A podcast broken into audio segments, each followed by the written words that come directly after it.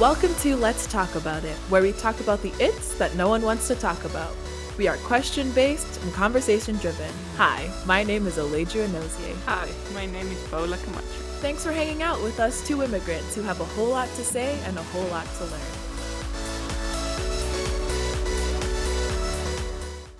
As you all know, we've been talking about faith for this entire month of April. So we figured for our last episode, why not have an experienced minister join us to share his thoughts and perspectives? So today, we are joined by the incredibly thoughtful Reverend Tim Wood. Our conversation is rich with questions and reflections on living life in the now, narratives in the church that need to be interrogated, the importance of doing community well, recognizing and noticing, as well as accepting our brokenness, and the need for moving towards humility, authenticity, and truth. We cover a lot of ground in this episode. So get comfortable, grab a coffee or your favorite snack, pop in those headphones. You are in for a treat.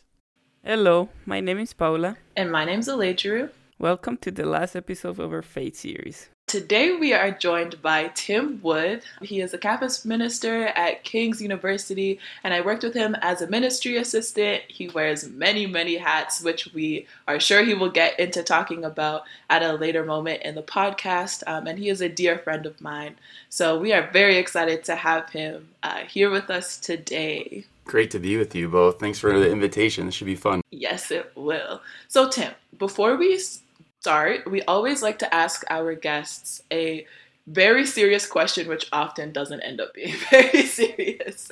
Um, and I remember probably about a year ago around this time, uh, I was a guest on one of your podcasts, and you asked me a particular question, and now I want to ask it to you um, because I'm very interested to see what you would have to say. So the question is if you were stranded on a deserted island and you could go with three people who would you bring and why? Oh wow, I asked you that. I can't even remember that. Mm-hmm. Um, who would I bring? Three people. Um, I would bring my partner, my wife Kyria, for sure. We've been married now for th- almost three years, and I don't know if you know, we're expecting a baby in June. Um, and what a gift that our relationship has been for both of us. Um, it's just been so easy and um, peaceful, and um, I just love being with her. And yeah, it's hard because I do a lot of you you you both might know I do a lot of working with not only couples here at King's, whether they're you know just dating, but also a lot of premarital counseling. And typically these relationships they're not easy. You know, they come with conflict and they're hard. And um, I feel like a little bit of a imposter when I talk about that because it's been so seamless with her and she's just wonderful. So for her, uh, her for sure. Um, man, I think I would bring maybe maybe two friends from university. Um, my buddy Trav, I miss him. He's in Wisconsin, where I'm from still, and um, we we just it was easy for us to always be together too. Like our our friends always joked about the fact that maybe we would never get married because we just enjoyed being with each other. We didn't need anybody else around, and so him and we have a lot of common interests. And he's just a kind, smart guy. And then our other buddy Tony, maybe he's um, he's pastoring a church in Grand Rapids, and um, I think Tony taught me a lot about how to be a good friend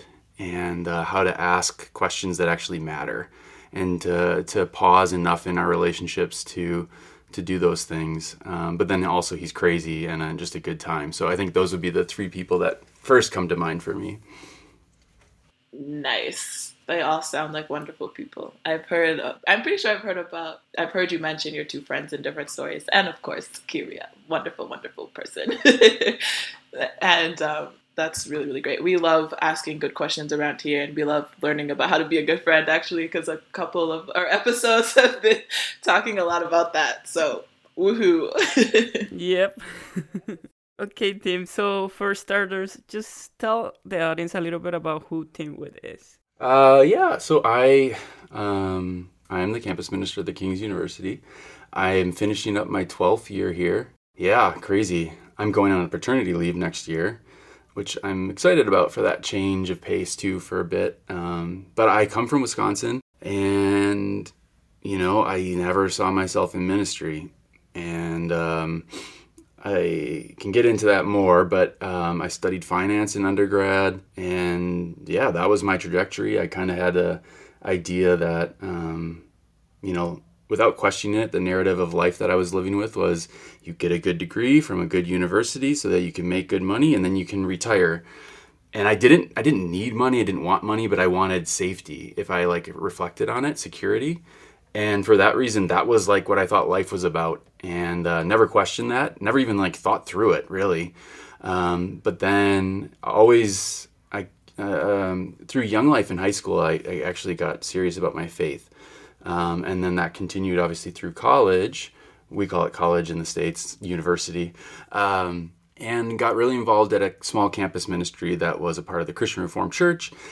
One thing led to another. Near my end, the end of my time at the University of Wisconsin, where I was, my pastor took me aside and said, "You need to think about going into ministry." And I laughed in his face uh, because I didn't want to do that at all. Um, yeah. Anyway, a year of prayer and you know contemplation. And uh, I decided okay that seems like a good thing. And, and, ended up at Calvin Seminary graduating from Calvin Seminary. After three years um, Roy Berkenbosch here uh, we connected and um, they offered me a job to fill in for a woman who was going on a maternity leave for eight months. And now here we are 12 years later. So that's a lot of like vocational stuff when you ask about who I am. But I think you can see my journey, my personal journey, kind of in the background too. Totally. The two are often intertwined. You know, one little door led to another, and, and so now here you are. Um, and so I guess kind of jumping off of that, we'd love to know a little bit about what is faith to you because it kind of seems like there's a lot of different points there um, where you even mentioned, you know, prayer and contemplation and all of these kinds of things. And so in our faith series, we always like to ask how it is personal because everybody kind of brings their own understanding for it. Hmm. Yeah, that's a good question. I mean, it's simple and it's also really difficult. Um, you know, and you mentioned Elijah, what is faith to me, and, and, kind of like highlighting the personal aspects of it. You know, it's really hard for me to speak about that only from a personal kind of realm, not because of like some theological things, although I, I, think those are there too, but mostly because I'm in ministry. So I feel like I'm constantly thinking about how do I um, talk truthfully about what faith means or what it means to be a Christian. Um, and so it's hard for me to separate like my own spiritual life from the work that I do in my mm-hmm. own kind of being. Um, I think I you know, faith without kind of just simply quoting Hebrews, like, um, I, think my idea of what faith is has changed over the years. You know, like, and, and I think in the last few years, I'm really, I'm seeing this become more clear. You know, I, I'm meeting with a lot of students who are struggling with, who are Christian students who are struggling with, am I good enough? And um, behind that seems to be a faith narrative that we have given within the church that says faith is about where you go when you die. Um, and if you believe the right thing or maybe kind of do the right thing or somehow like maybe you can get a ticket into heaven and escape hell. And a lot of our students are reading scripture that way. Like that that is the main thing right? And and i want to say like at least now like faith has everything to do with life now and salvation now and how we live now. So even if you look at that Hebrews 11 passage, read the, past the first two verses. It's all about the greats of the faith and how that was lived out in their life. And I think what what I want to say behind all of this is not like this is something we have to live up to as much as um, you can't separate faith from trust. They're like basically you can use the same word in the New Testament. You can translate them uh, you know the same you can use the, the same word translates both ways. And trust means that we believe that we have a god who loves us. Um, we can't separate faith when we talk about you know when we talk about faith as christians from the resurrection obviously. That changes everything. And the narrative of the of the christian kind of story changes everything about how we live so that we can live with peace and hope and trust and be good neighbors. Um, you can't separate faith from the the call to live uh, a life that cares for those who are too often ostracized or marginalized or um, disadvantaged. Like that narrative is in Scripture, and when we make it only about where we go and we die, so much is lost. But I think the biggest thing that's lost is a sense of peace that says your life belongs to God. You are in God's hands. And live this way now, not to see if you're good enough, but because it will give you peace and salvation now. It's good for you. So I guess that's how I would want to begin to talk about faith now. Um, you can tell I'm long winded, so I'll stop there.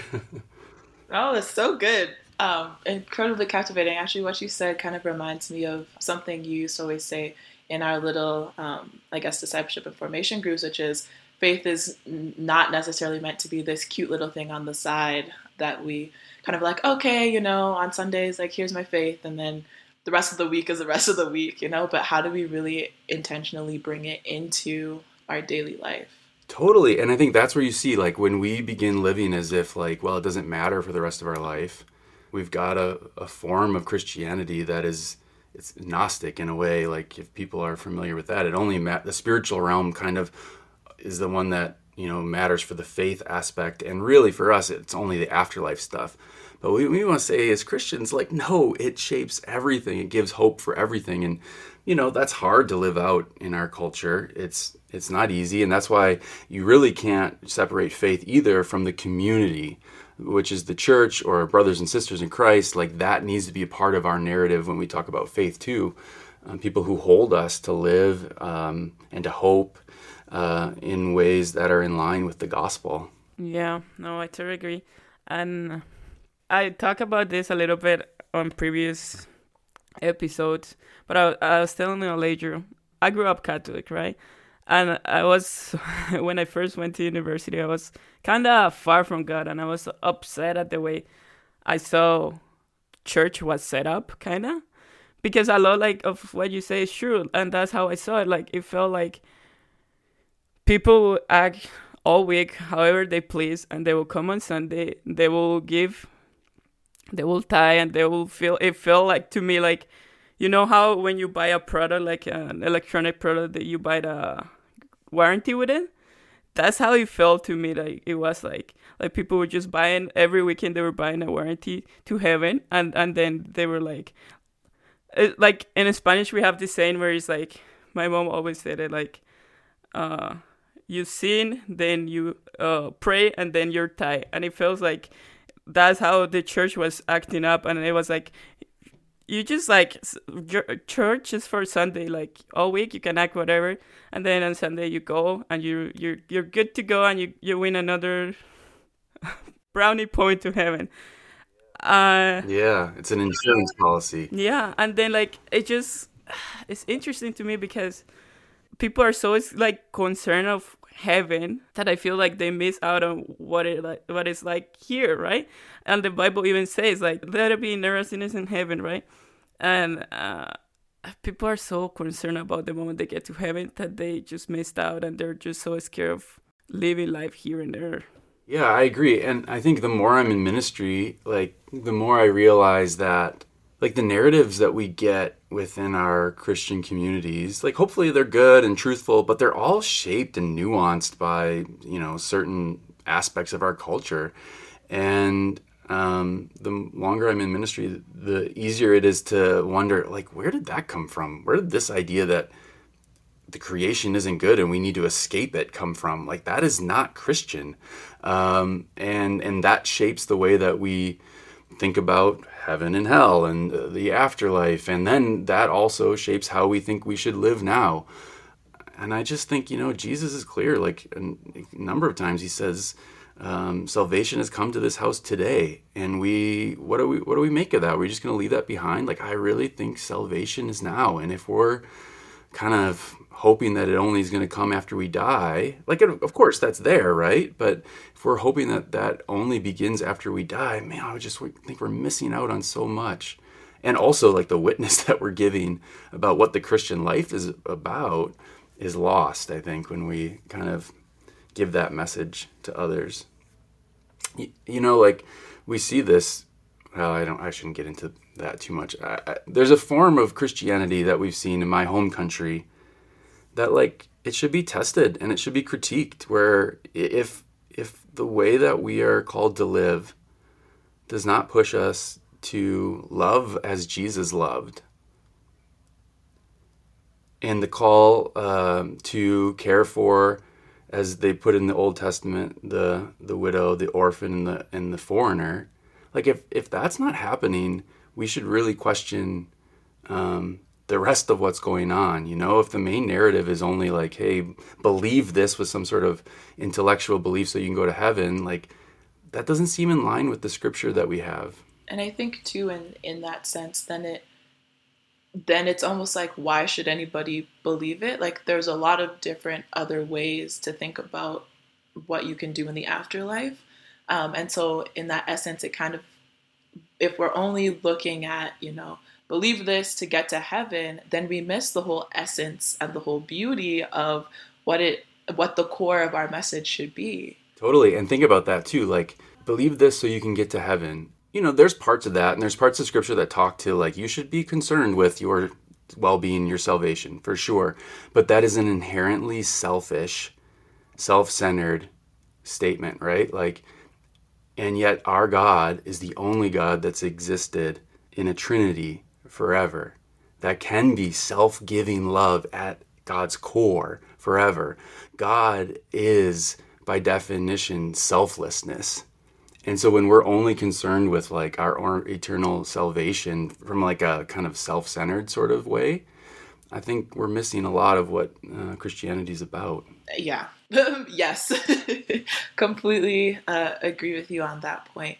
And kind of just coming into that idea of community, let's let's press into that a little bit.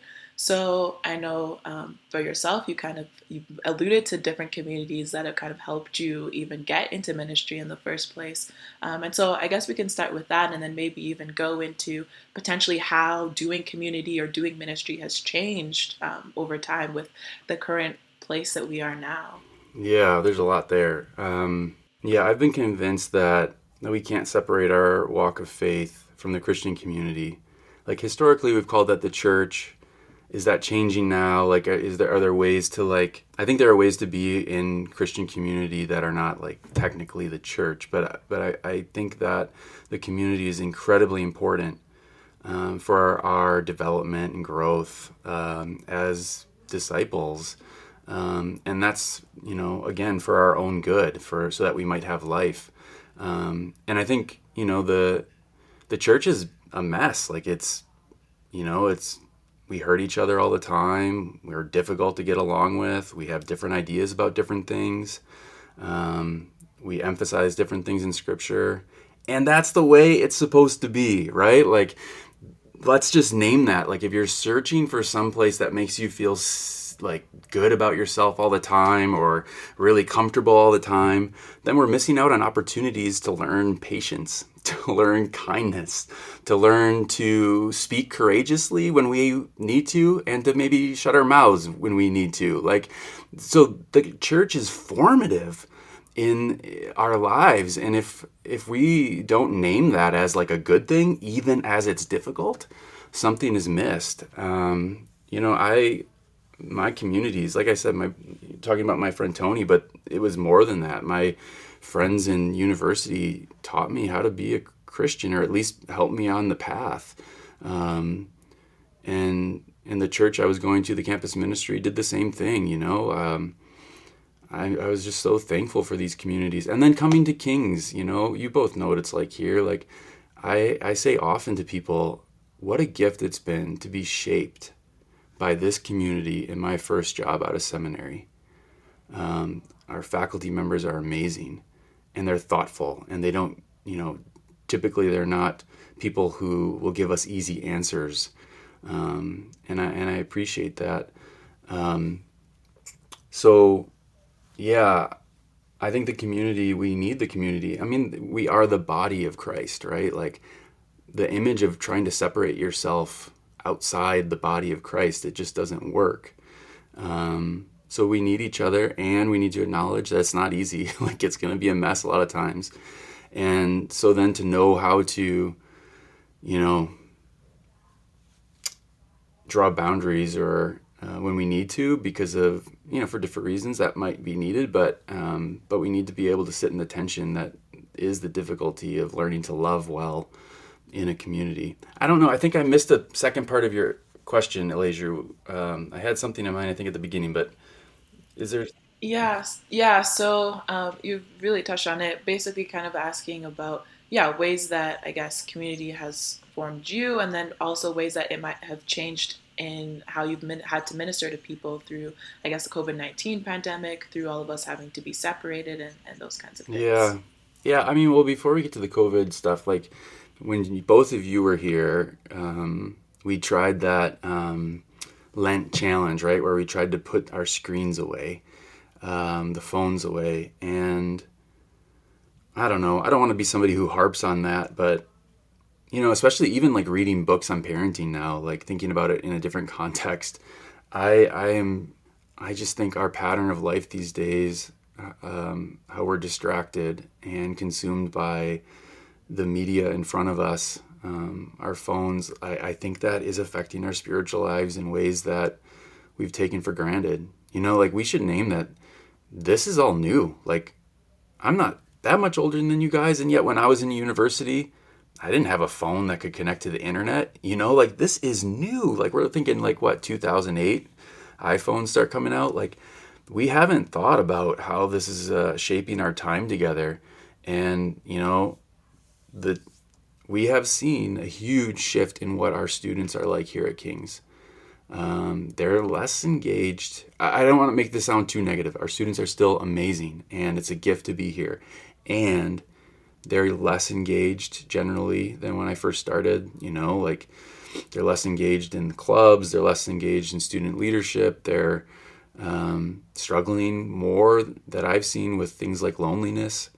Um, and it's hard to separate this from the patterns that we set up around, you know, hours a day often on computers or phones and I worry about that a lot. And I don't know what this COVID year is going to do for that. You know, like I was kind of hoping, like maybe it would make us sick of these screens, and and longing for community. Um, and I think in, for some of us, maybe it has. Um, I hope it has. You know, maybe it will make schooling and things like that easier to do on screens. And you know, I don't know. We'll see, but uh, as far as this year with COVID, yeah, it's been really hard. It's been really hard, and it's been hard for us in in kind of the student life area, but it's been hard for the faculty members too. Like you know what this place is about. It's about community at its best. Like that's the becomes a cliche word, but it's cliche because it's hopefully true. Um, but we've been separated, and my heart just aches for the first year students here. I don't know them, like my joy at the beginning of every year is getting to know all these first year students and trying to make them feel welcomed and I don't know them and it's not just about me but like I, when I say that I mean like we just haven't had a sense of community where we've been able to be face to face with each other and so it's been hard and we've tried to be creative in finding ways to do ministry this year but it hasn't been easy and can you blame people for not wanting to show up to another Zoom meeting when they're on Zoom all day for their courses. I actually probably advise them to say, don't come to this, go outside, go for a walk, you know? So, yeah, it's been really hard. Yeah, no, I was talking to a friend who happens to be a teacher at a high school, and she was telling me that too. She's like, Paula, like, I'm seriously concerned about these kids. Like, we graduated from high school six years ago, but so many things have changed since then. She's like, I had a student who emailed me to ask me for help when he was across the room.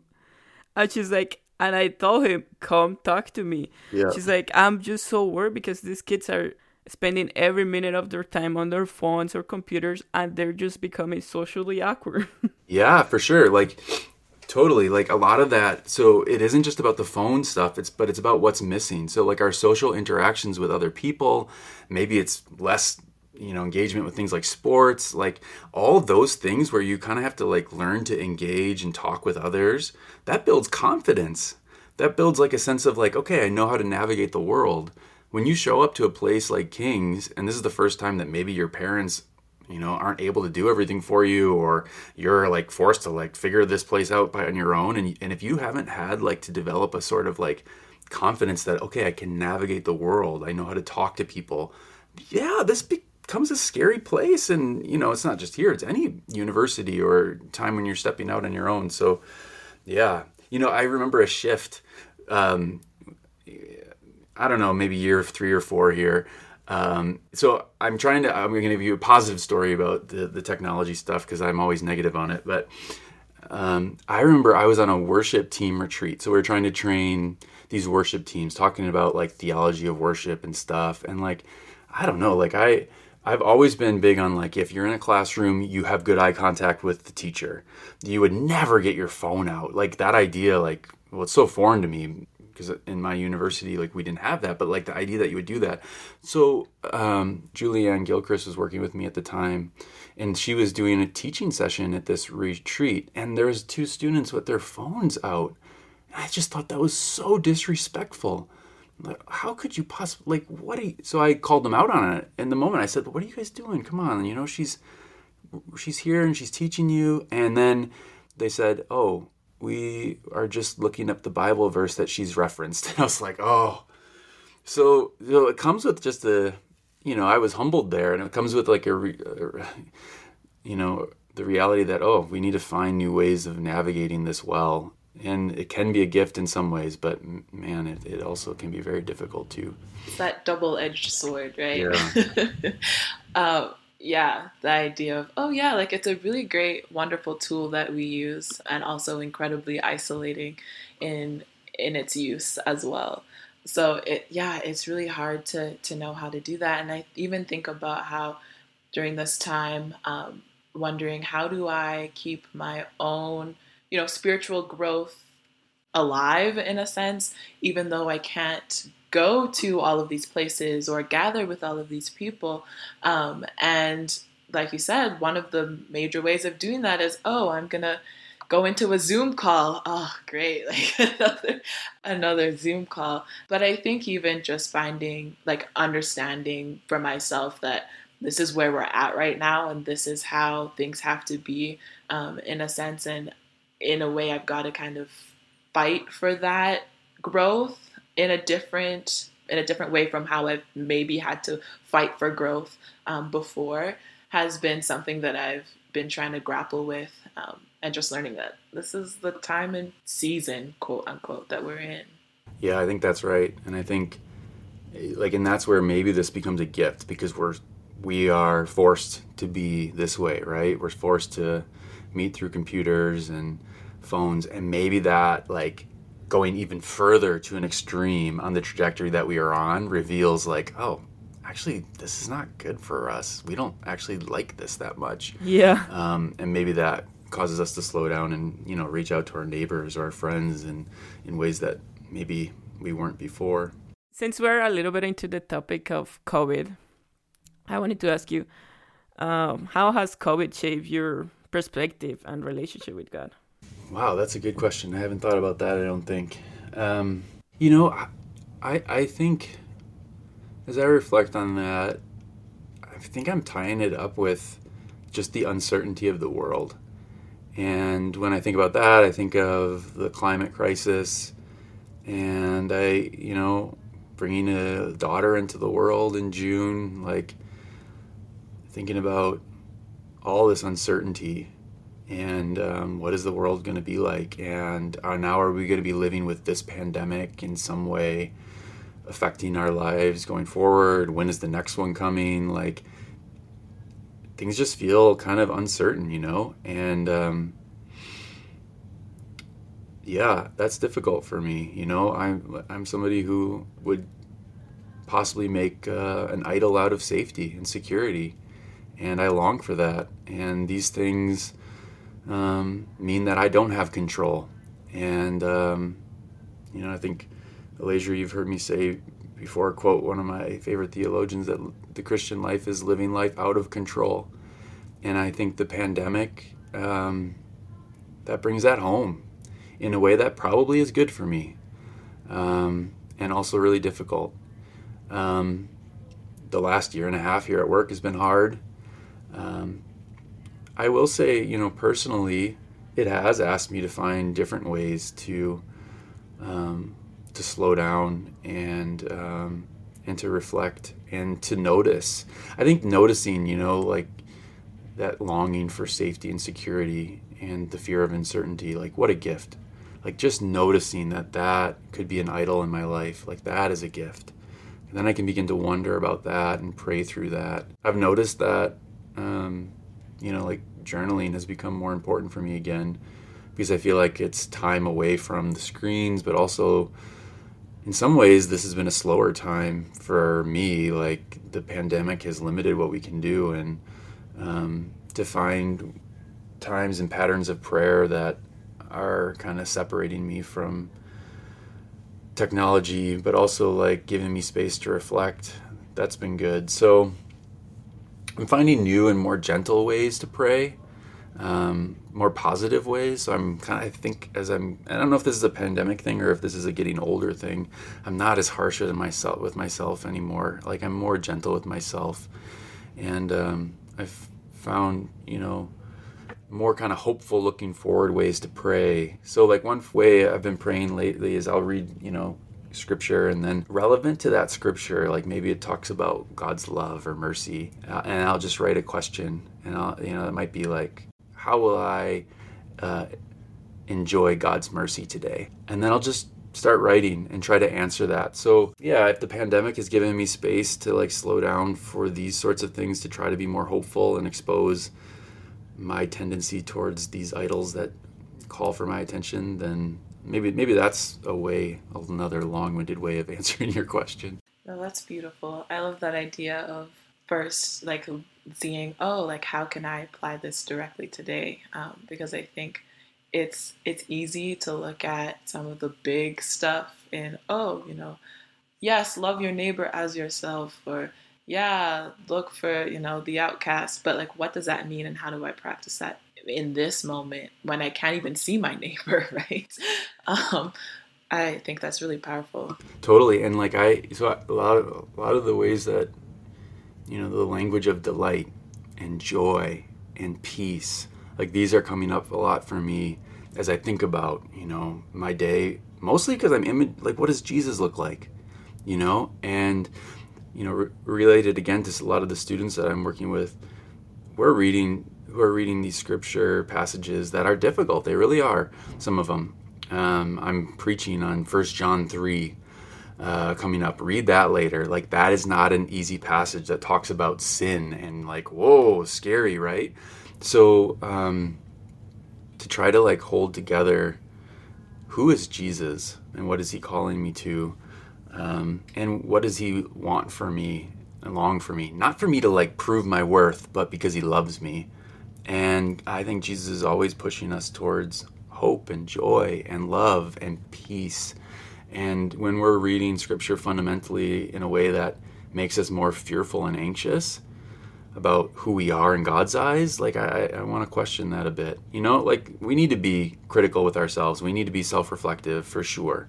We need to be looking at, you know, our potential idols for sure. But the call is to look more like Jesus. And uh, I think that's a peaceful, hopeful, gentle, and courageous um, person. So then, what do you uh, do with that tension? I think because a lot of the time for myself, the fear of even wanting to confront some of these things of oh um, i'm putting this on a pedestal higher than potentially god in my life or oh i um, really actually do care about money in the ways that i think are unhelpful um, and are really driving the decisions i'm making in this particular season of life.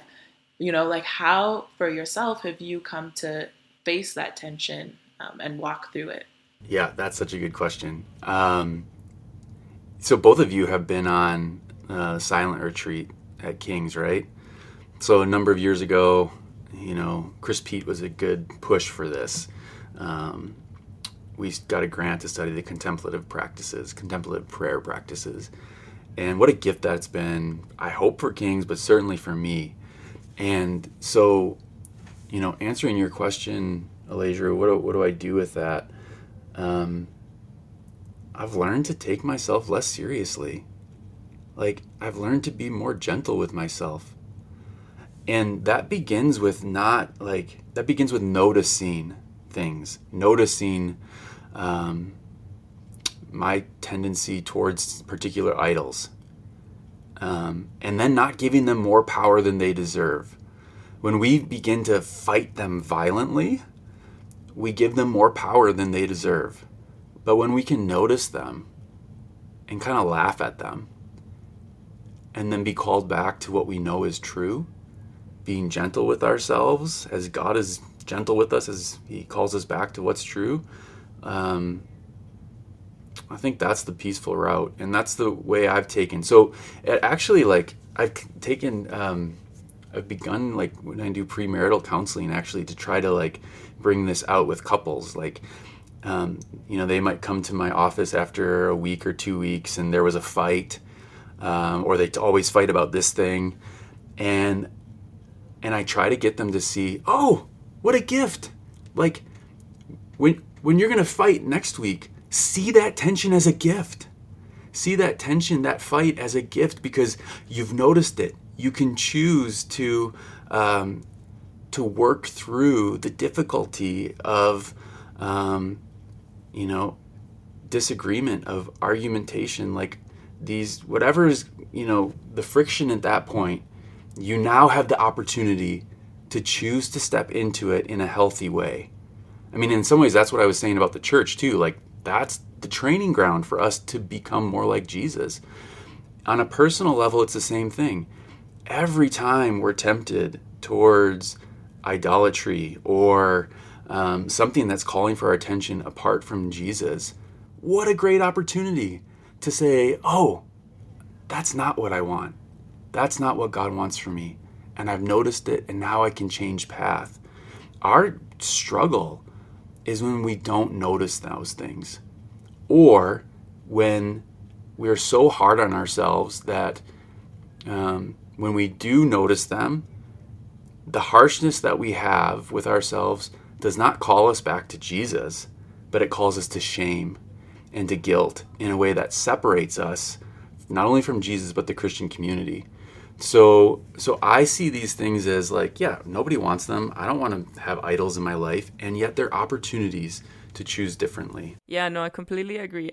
And i think that's one of the biggest things that i struggle with sometimes when it comes to my faith like because sometimes it, it, they religion paints it as like this easy beautiful thing like you have god in your current then you're good to go? Like no like the struggle is it's just the same if not more like you know? One of the things that i started doing and i think it's hard to do is ask god okay god what what what's something that i need to change? Or when i get in conflict with a person uh yes i get mad and i'm like oh i'm like god this is why i'm mad. This is how they hurt me. And then i have to take a step back and I'm like, okay, now show me what did I do wrong and where did it go wrong. But those are not easy things to take in because even though we know we're human and we're imperfect by default, we like to believe that we're always right. And so when those things come into place, it's like, and like even God showed it. Like some recently, I had a moment where He showed me. I'm like, yeah, no, I didn't need to know that. so I think that's like what a lot of it is. We are afraid of asking these questions. We're afraid of knowing because we don't want to deal with it. Yeah, that's right. Like all this takes a form of humility to say like I'm broken. I've got these temptations towards things that aren't good. I've been shaped and hurt in my life in ways that have made me afraid of things or that make me feel um, left out or um, or angry when this happens. And when something like you know something like this happens it opens up these old wounds. And and they make me you know, you know they encourage me i don't want to say make they encourage me to respond in ways that are not healthy. I really think the problem again is when we don't notice those things or we try to pretend like they're not there. Like so often, like, you know, this is where the contemplative practices and of the spiritual greats that ask us to slow down, to notice what's going on within us are so helpful. Because if we can slow down and ask, like, what's really going on with me? You know, I'm angry at this person. Okay, what is this about? Why am I angry? You know, if this happens, what am I really fearful about, or what is this? What do I think this says says about me? Um, if we can notice these things, um, it can change our relationships, and it gives us power over you know these things. Um, but it begins with humility, right? And in a, in a, in a kind of like a sense that like I don't need to be perfect, and I have been hurt, and I'm gonna bring negativity to certain settings, and that's okay. Like, I don't need to defend some image of myself to other people. That is not helpful for anyone. And so, um, yeah, I mean, what, what you're bringing up, Paula, is exactly right. And so, that slowness and the humility that I think are really important in the Christian life um, can just be really great. You know, let me give you like a weird example. So, I played competitive golf, right, through high school and into college and that was important for me. It was really important for my identity. Like I got to the end of a round, and if I didn't play well, I was like embarrassed. I was like ashamed, right? Like oh. Um, and then so me and my brother were a year apart. We both, you know, we both played competitive. We were very competitive with each other. Um, he continued. He's a golf pro and at a nice course in Wisconsin right now. Um, and I didn't, right? I got to a point where I couldn't enjoy the game um, because I wasn't as good as what I used to be, or also probably I just realized like my identity was too wrapped up within it that it wasn't healthy.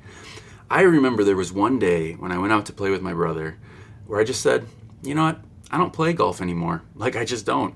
Uh, I can't expect to be good. And I said to myself, I'm not a golfer anymore. I'm not a golfer. That's not who I am.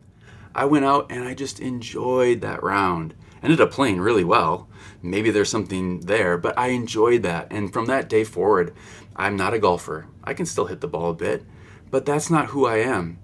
And I think when we bring that same sort of like way of thinking to the Christian life, like, yeah, it's expected that I will be broken in certain ways, that I'm going to hurt my friends, I'm going to need to repent. Like that that is our baseline.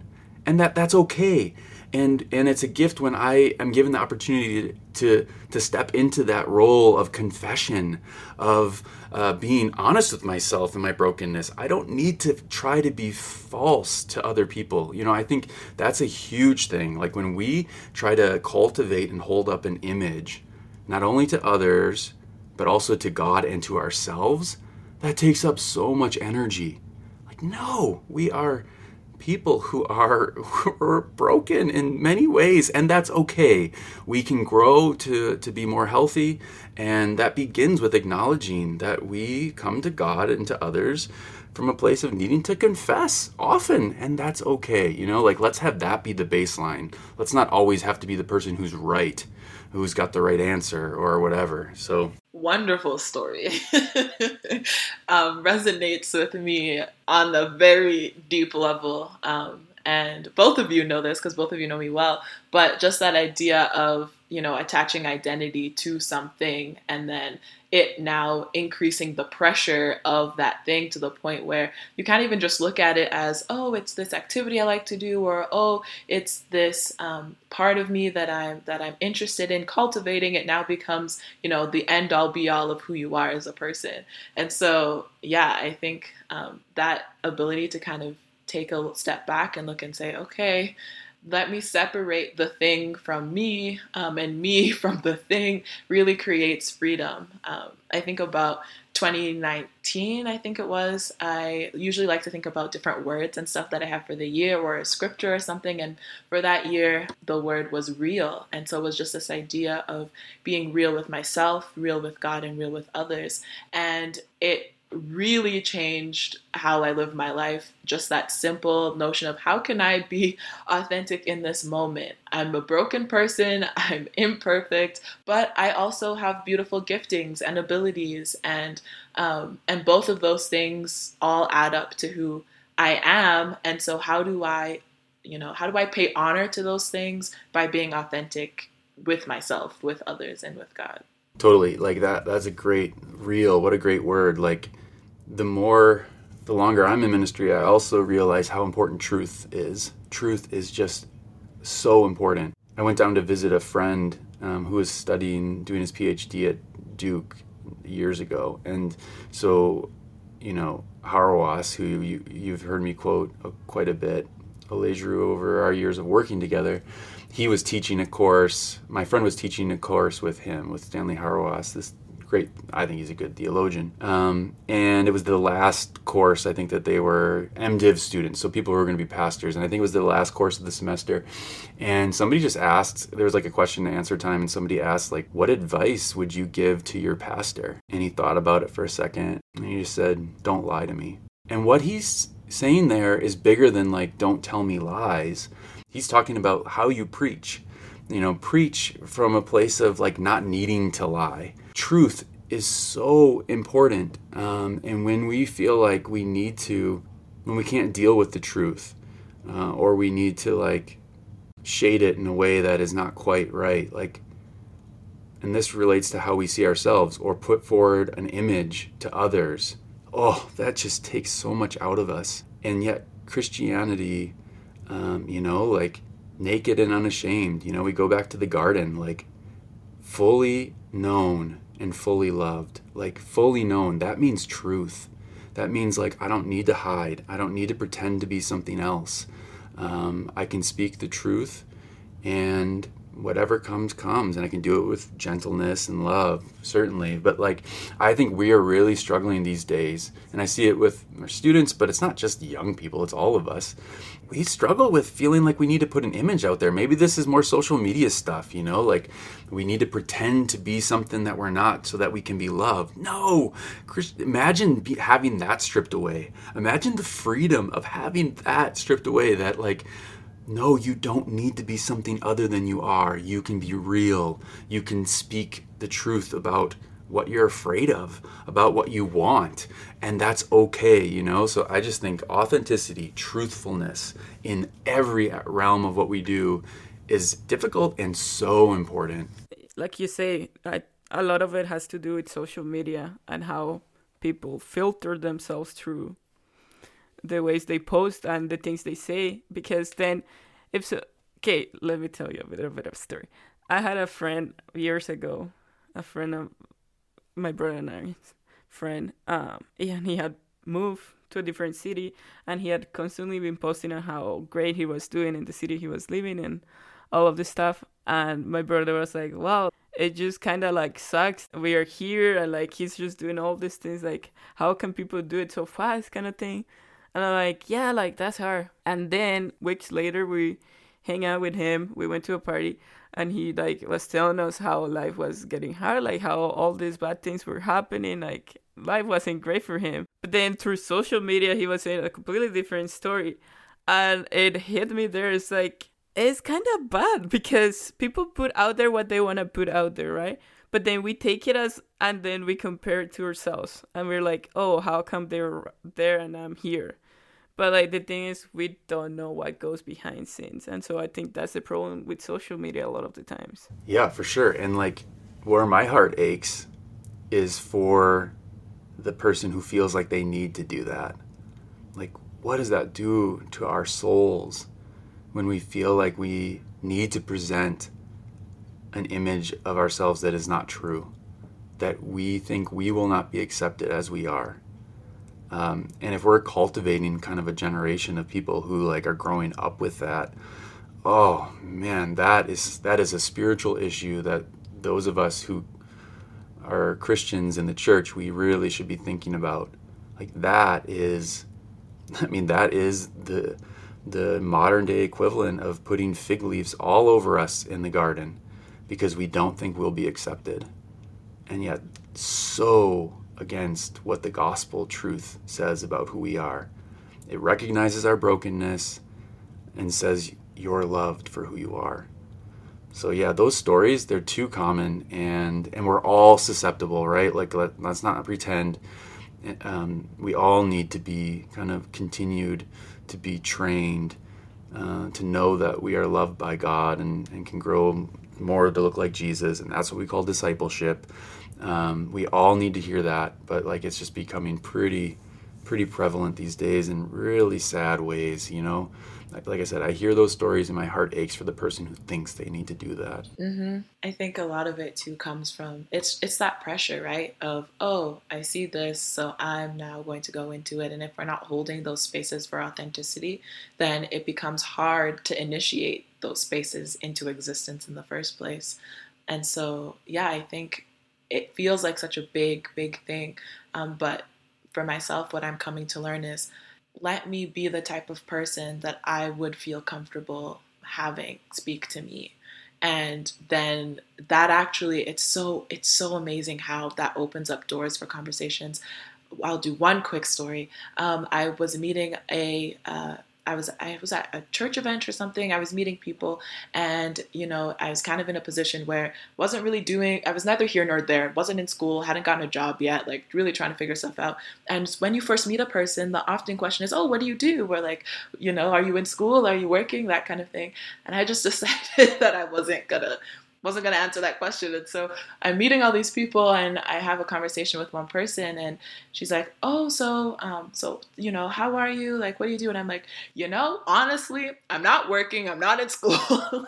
but there's more to me than that, and I know that there's a pressure in conversation to to go in that direction, but you know, tell me about who you are. And just saying it out loud, their response was, "Oh, oh my goodness, yes."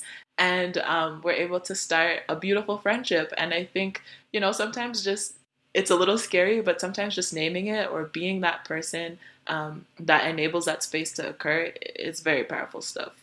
Well, and what you're speaking about is the the that's the community of Christ right now, right? Like we need to be people who can give space to others, like you did, by you being authentic and vulnerable and saying like, yeah, I don't have these things going for me that like we in our culture say are important for our identity. And maybe you would even say like, I'm struggling with that, you know? Um, but whatever whatever your response to that is, that at least opens up the space for that other person not to have to put forward a false image, right? Like, oh, I can be real with you. Oh, you might receive what I have to say, and uh, uh um, you know my struggles with what I'm going through or whatever. So, what a gift that is, you know, to be somebody who others feel welcome to talk about things that matter with. Yeah, it's it's it's big stuff.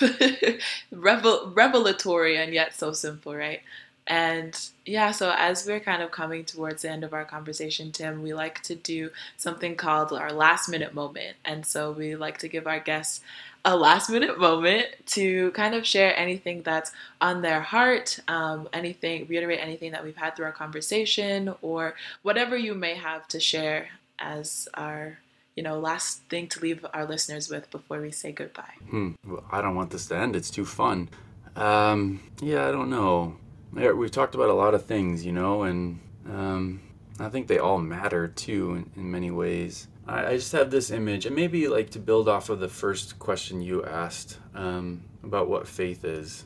Um, you know, for I, I, think there'll be many of us who hear this conversation who probably heard your other ones and are struggling with the things that we've talked about. You know, like posting a certain way on social media or approaching God as if um, I need to be good enough so I can only you know get into heaven and escape hell, and that's my only kind of way of interacting with God, or seeing you know life, uh, you know the idols that we kind of hold as something separate than our spiritual life. Like I can go after money, I can go after um, you know uh, the idea of a happy family, which is just you know huge idol for us today, um, or safety or security like me and I hope that we can hear these things and be gentle with ourselves. Um, that's kind of, if we can, you know, I'm thinking about our students here, like, if they can hear that and know, like, it's not scary. It's not scary to see these things. Um, it's scary to see or to not see them in a way. It's scary to see them and make them bigger than they are. Um, and so when you get, you know, that first question, what is faith? You know, as I reflect on my years, um, kind of as a Christian, my faith has I don't know, I don't want to say it's right, but this has been my experience and I've appreciated it. My faith has pushed me more towards peace. My faith has pushed me more towards hope. My faith has pushed me more towards an acceptance of myself that I think allows me to maybe conquer some of the the sins that I've had in my life. Um, and I and I, I maybe that's what I want to offer as encouragement. Like, you may not be there now, um, and I don't. We never really arrive, right? And so I want to say, like, if you're struggling and you're like, faith seems like a hard thing for you, um, and God doesn't seem very loving for you, like, okay, hang in there, um, and um, be surround surround yourself with good people that you trust. You know, one of the things I've noticed too, and this kind of gets maybe small scale again, is the internet hasn't been great for training disciples. You know, so I meet with students who like, I'll refer to a certain author or theologian or pastor or whatever, and you can find anything trashing anyone, and it's hard to know what to believe, you know? Like, find somebody you trust, uh, find somebody who, um, cares about you and loves you like Jesus loves you and have a smaller circle, I think. And hopefully that push when you're walking with brothers and sisters is towards hope and towards peace.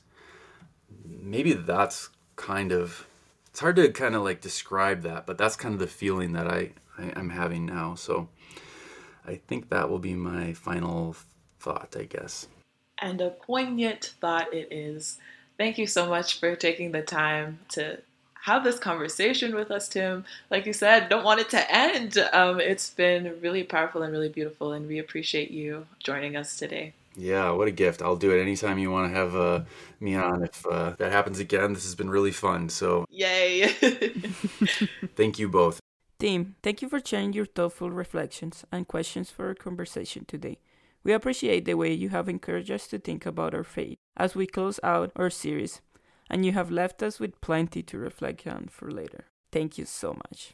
This is Oledra Nozier. This is Paula Camacho. And we're signing out for Let's Talk About It, whatever it is. If you would like to stay in contact with us, you can visit our website at www.letstalkaboutitpod.com or send us a quick email at host at letstalkaboutitpod.com.